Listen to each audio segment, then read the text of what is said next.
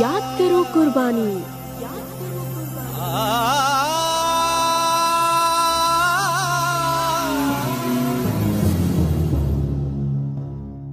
नमस्कार 90.8 point megahertz पर आपने ट्यून किया है रेडियो आज़ाद हिंद। मैं हूँ आपका रेडियो मित्र संदीप और आज हम अपने कार्यक्रम में बात कर रहे हैं नेक दिल देशभक्त लाल बहादुर शास्त्री। श्रोताओं, एक साधारण परिवार में जन्मे और विपदाओं से जूझते हुए सत्य, स्नेह ईमानदारी, कर्तव्य निष्ठा एवं निर्भीकता के दम पर विश्व के सबसे बड़े लोकतांत्रिक देश, भारत के प्रधानमंत्री पद पर पहुँचने की लाल बहादुर शास्त्री एक अनोखी मिसाल हैं। शास्त्री जी, देशभक्त, स्वतंत्रता संग्राम सेनानी, कर्मठ, सच्चे एवं ईमानदार प्रधानमंत्री थे। वे जीवन पर्यंत देश की समस्याओं के साथ संघर्षरत रहे। इसी संघर्ष में उन्होंने अपने प्राणों की आहुति दी। अपने व्यक्तिगत जीवन की कठिनाइयों को भूलकर वे देश में शांति की स्थापना में लगे रहे। वो उत्तर प्रदेश के मुख्यमंत्री रहे और उन्नीस में देश के दूसरे प्रधानमंत्री बने। 1966 में पाकिस्तान के साथ हुए युद्ध में उनके निर्णयों की वजह से भारत ने पाकिस्तान को मात दी थी। शास्त्री जी को चाहे लोग किसी भी बात के लिए जाने, लेकिन जो शब्द उनके व्यक्तित्व को बखूबी दर्शाते थे, वो हैं सादगी, उच्च विचार और शिष्टाचार। श्रोताओं, ऐसे व्यक्ति के बारे में, ऐसे महान देशभक्त के बारे में हम बात कर रहे हैं, जिनका बहुत बड़ा योगदान है वर्तमान भारत में। लाल बहादुर शास्त्री जी के बारे में आज हम बात कर रहे हैं, लेकिन अभी कार्यक्रम में समय है एक देशभक्ति गीत सुनने का।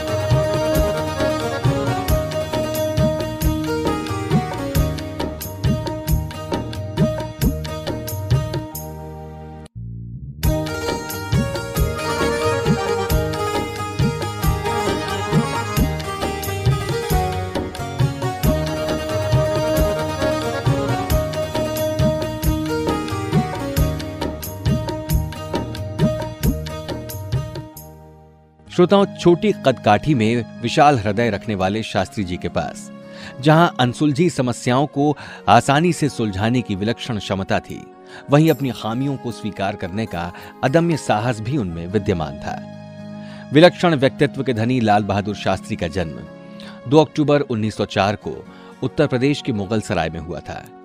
गांधी जी और उनका जन्म दिवस समान होने की तरह व्यक्तित्व और विचारधारा भी उनकी गांधी जी के ही जैसी थी। भारत की स्वतंत्रता के पश्चात शास्त्री जी को उत्तर प्रदेश के संसदीय सचिव के रूप में नियुक्त किया गया था। वे गोविंद वल्लभ पंत के मुख्यमंत्रित्व काल में प्रहरी और यातायात मंत्री बने। प्रधानमंत्री जवाहरलाल नेहरू का 27 मई 1964 को देहावसान हो जाने के बाद शास्त्री जी ने 9 जून 1964 को प्रधानमंत्री का पदभार ग्रहण किया। शास्त्री जी का प्रधानमंत्री का कार्यकाल राजनीतिक सरगर्मियों से भरा रहा और वो तेज गतिविधियों का काल था।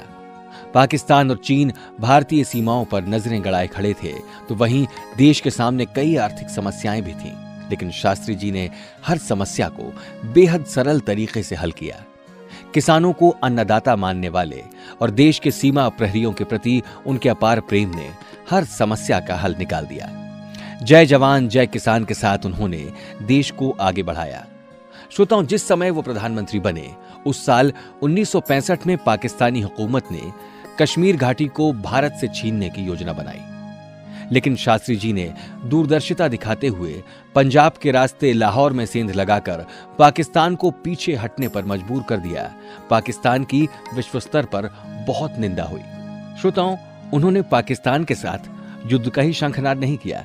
शांति शांति समझौते पर भी विचार किया और उनका अगला कदम कुछ ऐसा ही था जिसके बारे में आपको बताएँगे, लेकिन इसे गीत के बाद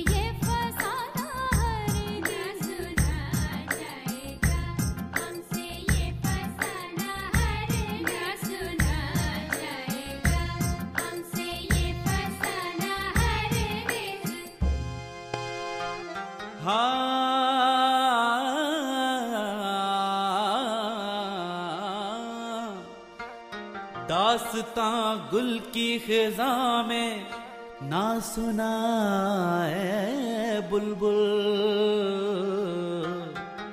दास्तां गुल की खिजा में ना सुना बुलबुल।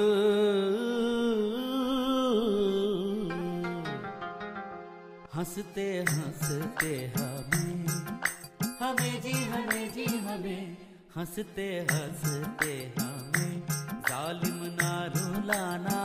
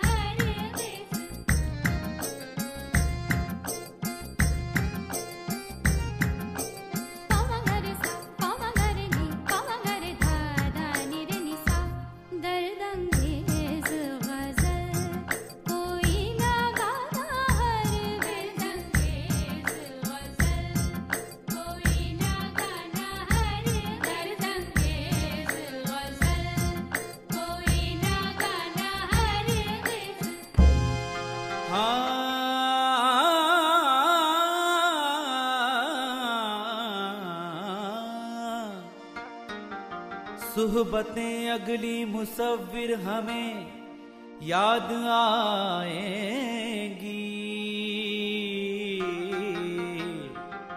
हाँ सुहबतें अगली मुसविर हमें याद आएगी।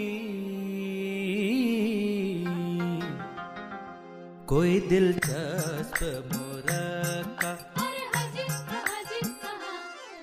दिलचस्प मुरक्का ना दिखाना हर दिल दिलचस्प मुरक्का हर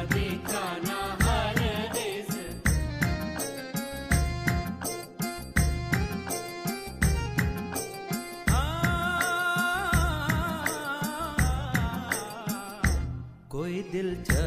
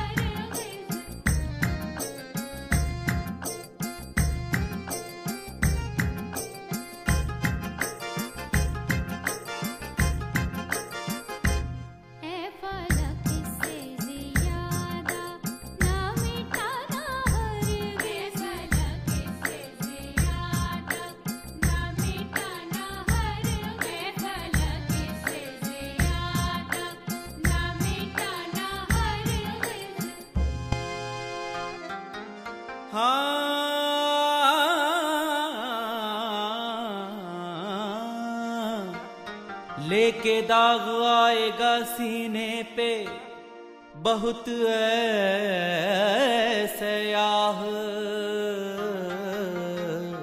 हाले लेके दाग आएगा सीने पे। बहुत सयाह देख इश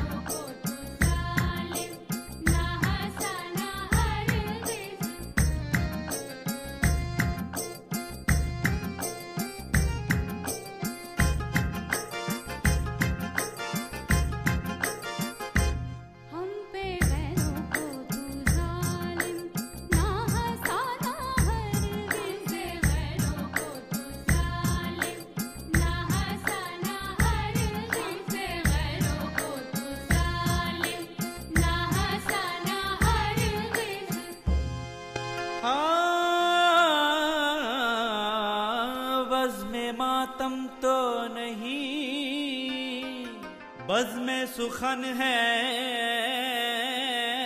हाली। बज़ में मातम तो नहीं बज़ में सुखन है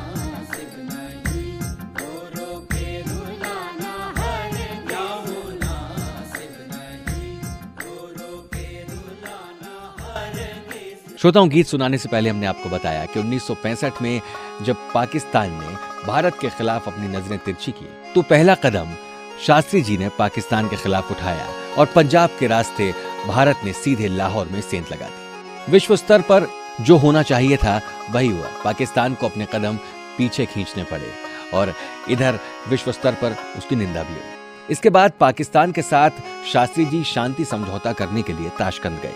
इस समझौते के तहत भारत पाकिस्तान के वे सभी हिस्से लौटाने पर सहमत हो गया, जहाँ भारतीय फौज ने विजय के रूप में तिरंगा झंडा गाड़ दिया था। इस समझौते के बाद दिल का दौरा पड़ने से 11 जनवरी 1966 को ताशकंद में ही शास्त्री जी का निधन हो गया। हालाँकि उनकी मृत्यु की ठोस वजह पर आज तक कोई आधिकारिक रिपोर्ट सामने नहीं है। उनके परिजन समय समय पर उनकी मौत पर सवाल उठाते रहे हैं। साल 1966 में ही उन्हें भारत का पहला मरणोपरांत भारत रत्न पुरस्कार मिला था, जो कि इस बात को साबित करता है कि शास्त्री जी की सेवा अमूल्य है। श्रोताओं, शास्त्री जी की कथनी और करनी में कोई अंतर नहीं था। अनाज के संकट से निपटने के लिए उन्होंने सप्ताह में एक दिन का या कम से कम एक समय का उपवास रखने की अपील की थी। ऐसा उन्होंने स्वयं भी किया। उनका कहना था कि भारत का गौरव बनाए रखने और अपनी रोज़मर्रा की जरूरतों को पूरा करने के लिए देशवासी किसी के भी आगे हाथ न फैलाएँ। सन 1956 में शास्त्री जी रेल मंत्री थे। आशियालूर में रेल दुर्घटना हुई। सारा देश स्तब्ध रह गया। इस दुर्घटना की ज़िम्मेदारी स्वयं लेते हुए शास्त्री जी ने अपने पद से त्याग पत्र दे दिया। काश कि आज हम उनसे कुछ सीख पाते श्रोताओं, प्रधानमंत्री रहते हुए हमने शास्त्री जी के साहसिक निर्णयों के बारे में बात की। और अब हम आपको सुनाने वाले हैं एक और देशभक्ति गीत और उसके बाद हम बात करेंगे शास्त्री जी के बचपन से जुड़े कुछ किस्सों की।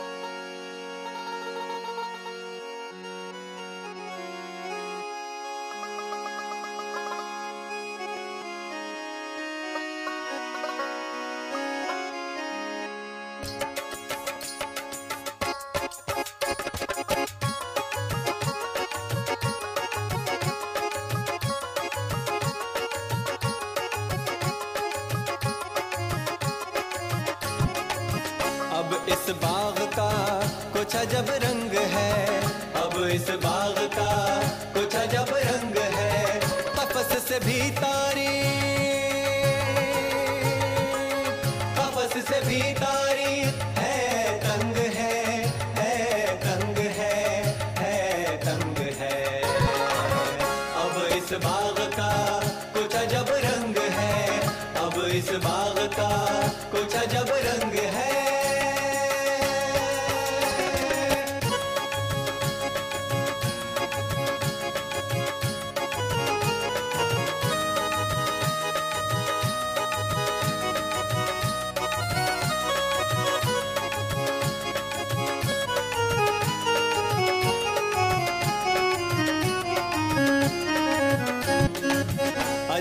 तरह की कुछ चली है हवा। अजब तरह की कुछ चली है हवा। नहीं है किसू का कोई आशना। नहीं है किसू का कोई आशना।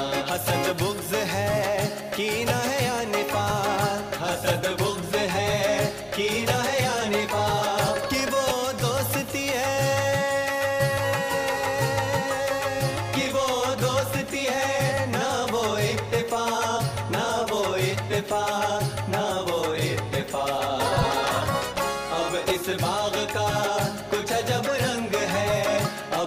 बाग का कुछ अजब रंग है।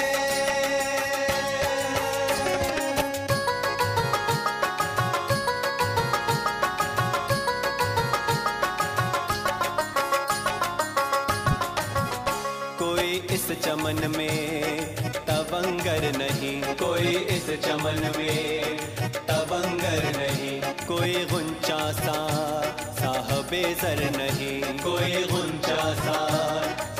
साहबे जर नहीं। हर एक तंग दस्ती का है पायमाल। हर एक तंग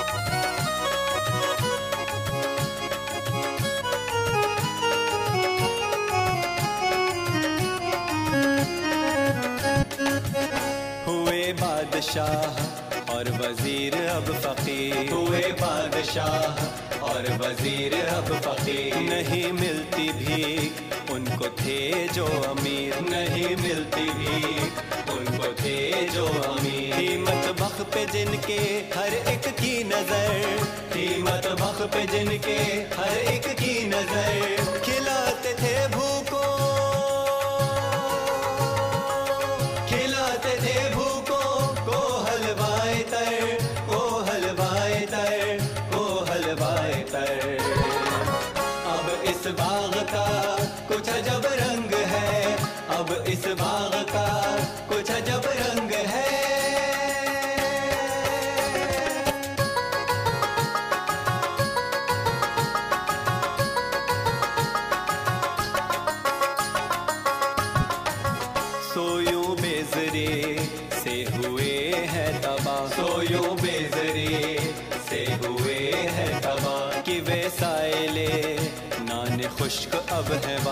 बेसाइले। नान खुश्क अब है जो उरियानों को बख्शत थे जो उरियानों को बख्शत थे है उरियानी अब। है उरियानी अब। उनके तन की कबा उनके तन की कबा उनके तन की कबा।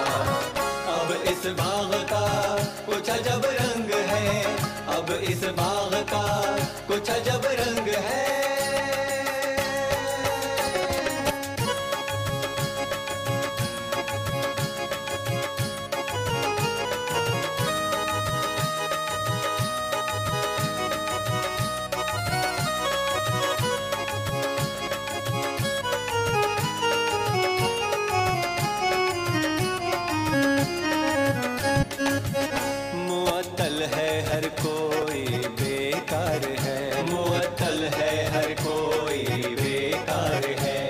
फकत से बरसरे कार है। वक़्त फकत से बरसरे कार है। लबों पर ऊन हो के अगर कीजे गौर। लबों पर ऊन हो के अगर कीजे गौर। बजुज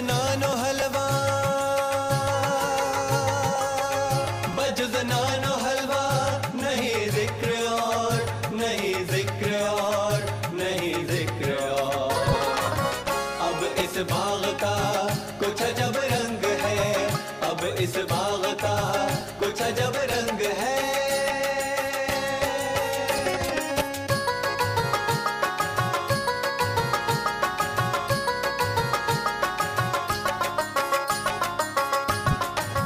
जो है शायरे कामिले नामदार। जो है शायरे कामिले नामदार। है उनका बले वक्र और इख्तिदार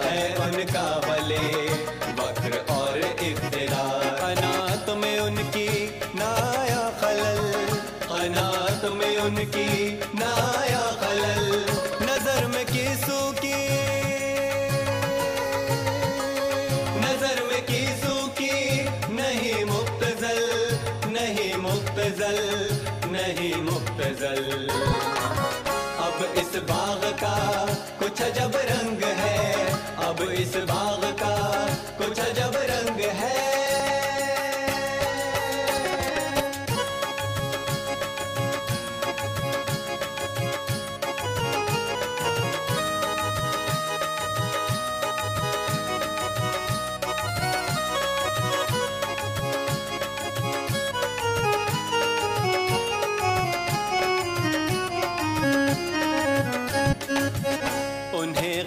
गैरते। शायरी है से बस उन्हें गैरते।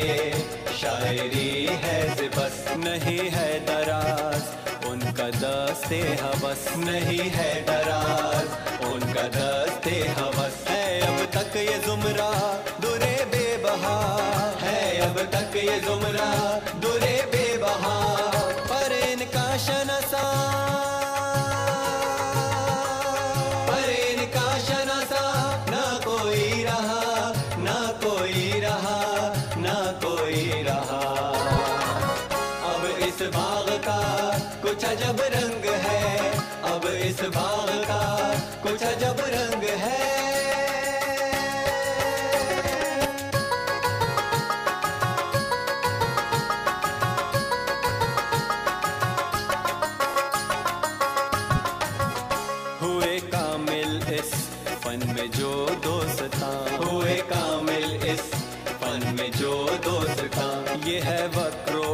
का उनके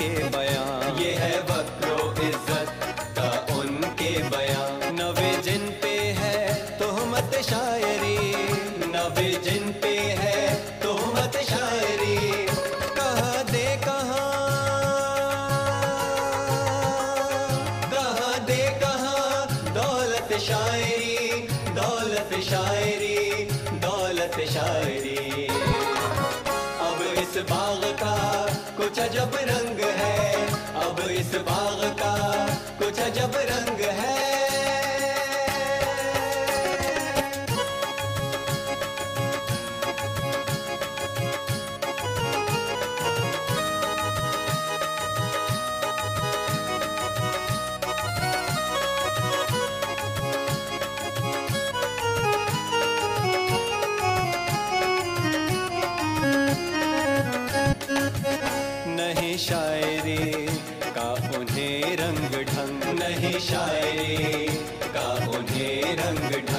है शायरों की मजालिस के नंग की है शायरों की मजालिस के नंग है अक्सर यही दरमिया आजकल है अक्सर यही दरमिया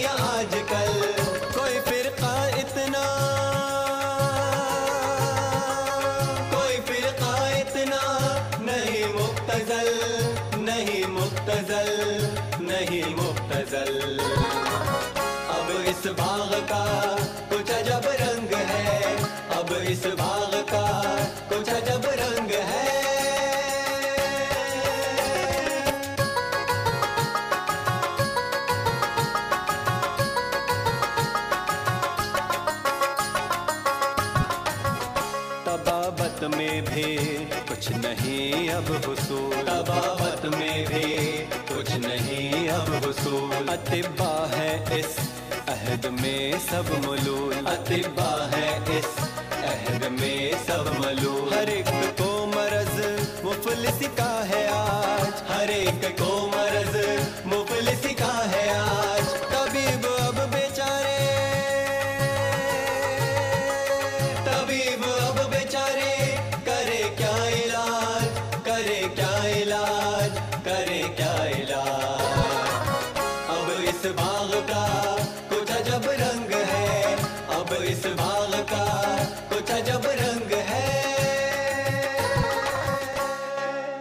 श्रोताओं, जैसा कि गीत सुनाने से पहले हमने आपको कहा था कि हम शास्त्री जी के बचपन की कोई याद आपसे साझा करेंगे। छह साल का एक लड़का अपने दोस्तों के साथ एक बागीचे में फूल तोड़ने के लिए घुस गया। उसके दोस्तों ने बहुत सारे फूल तोड़कर अपनी झोलियाँ भर ली।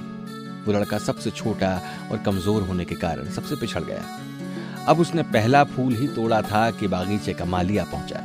दूसरे लड़के भागने में सफल हो गए, लेकिन छोटा लड़का माली के हत्थे चढ़ गया। बहुत सारे फूलों के टूट जाने और दूसरे लड़कों के भाग जाने के कारण माली बहुत गुस्से में था। उसने अपना सारा क्रोध उस छह साल के बालक पर निकाला और उसे पीट दिया। बच्चे ने माली से कहा कि आप मुझे इसलिए पीट रहे हैं क्योंकि मेरे पिता नहीं है। ये सुनकर माली का क्रोध जाता रहा। वो बोला, बेटे, पिता के ना होने पर तो तुम्हारी ज़िम्मेदारी और अधिक हो जाती है। माली की मार खाने पर तो उस बच्चे ने एक भी आँसू ना बहाया, लेकिन ये सुनकर बच्चा बिलक कर रो पड़ा। ये बात उसके दिल में घर कर गई और उसने इसे जीवन भर नहीं भुलाया। उसी दिन से उस बच्चे ने अपने हृदय में ये निश्चय कर लिया कि वो कभी कोई ऐसा काम नहीं करेगा जिससे किसी का कोई भी नुकसान हो। जी हाँ उसी लड़के का नाम था लाल बहादुर शास्त्री। तो श्रोताओं, बचपन से ही शास्त्री जी कुछ ऐसे ही थे। न दैन्यम, न पलायनम। कुछ इसी तरह पर, इसी सूत्र वाक्य पर उन्होंने अपना जीवन जिया है। एक और घटना उनके जीवन से जुड़ी है। एक बार वो अपने दोस्तों के साथ गंगा नदी के पार मेला देखने गए। शाम को वापस लौटते समय जब सभी दोस्त नदी किनारे पहुँचे, तब उन्होंने नाव के किराए के लिए अपनी जेब में हाथ डाला। जेब में एक पाई भी नहीं थी। लाल बहादुर जी वहीं ठहर गए। उन्होंने अपने दोस्तों से कहा कि वो थोड़ी देर और मेला देखेंगे। वो नहीं चाहते थे कि उनका किराया भी उनके दोस्त थे उनका स्वाभिमान इसकी अनुमति नहीं दे रहा था।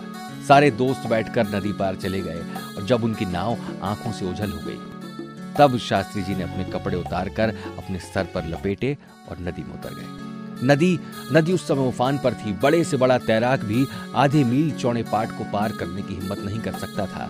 पास खड़े मल्लाहों ने भी उस लड़के को, उस छोटे लड़के को रोकने की कोशिश की, पर उस लड़के ने किसी की नहीं सुनी और किसी भी खतरे की परवाह न करते हुए वो नदी में तैरने लगा। पानी का बहाव तेज था और नदी भी काफ़ी गहरी। रास्ते में एक नाव वाले ने उसे अपनी नाव में सवार होने के लिए कहा, लेकिन वो लड़का रुका नहीं, तैरता गया और कुछ देर बाद सकुशल दूसरी ओर पहुँच गया। श्रोताओं, उसी लड़के का नाम आगे चलकर प्रसिद्ध हुआ। वही आगे चलकर देश का प्रधानमंत्री बना लाल बहादुर शास्त्री, जिसने न सिर्फ़ अपनी नैया पार की, बल्कि संकट के समय पूरे देश की नाव पार लगा दी। तो श्रोताओं, ये था आज का हमारा कार्यक्रम सुनहरी यादें, जिसमें आज हमने बात की महान देशभक्त की, महान प्रधानमंत्री, जो कि हमेशा अपने साहसिक निर्णयों के लिए जाने गए, जिन्होंने जय जवान, जय किसान का नारा दिया। आज हमने बात की लाल बहादुर शास्त्री की। फिर किसी ऐसे ही जियाले, ऐसे ही किसी देशभक्त की बात करेंगे।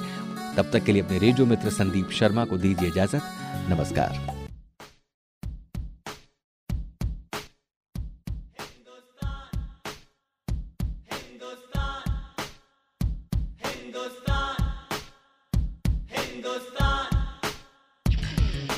सकल जगत की शान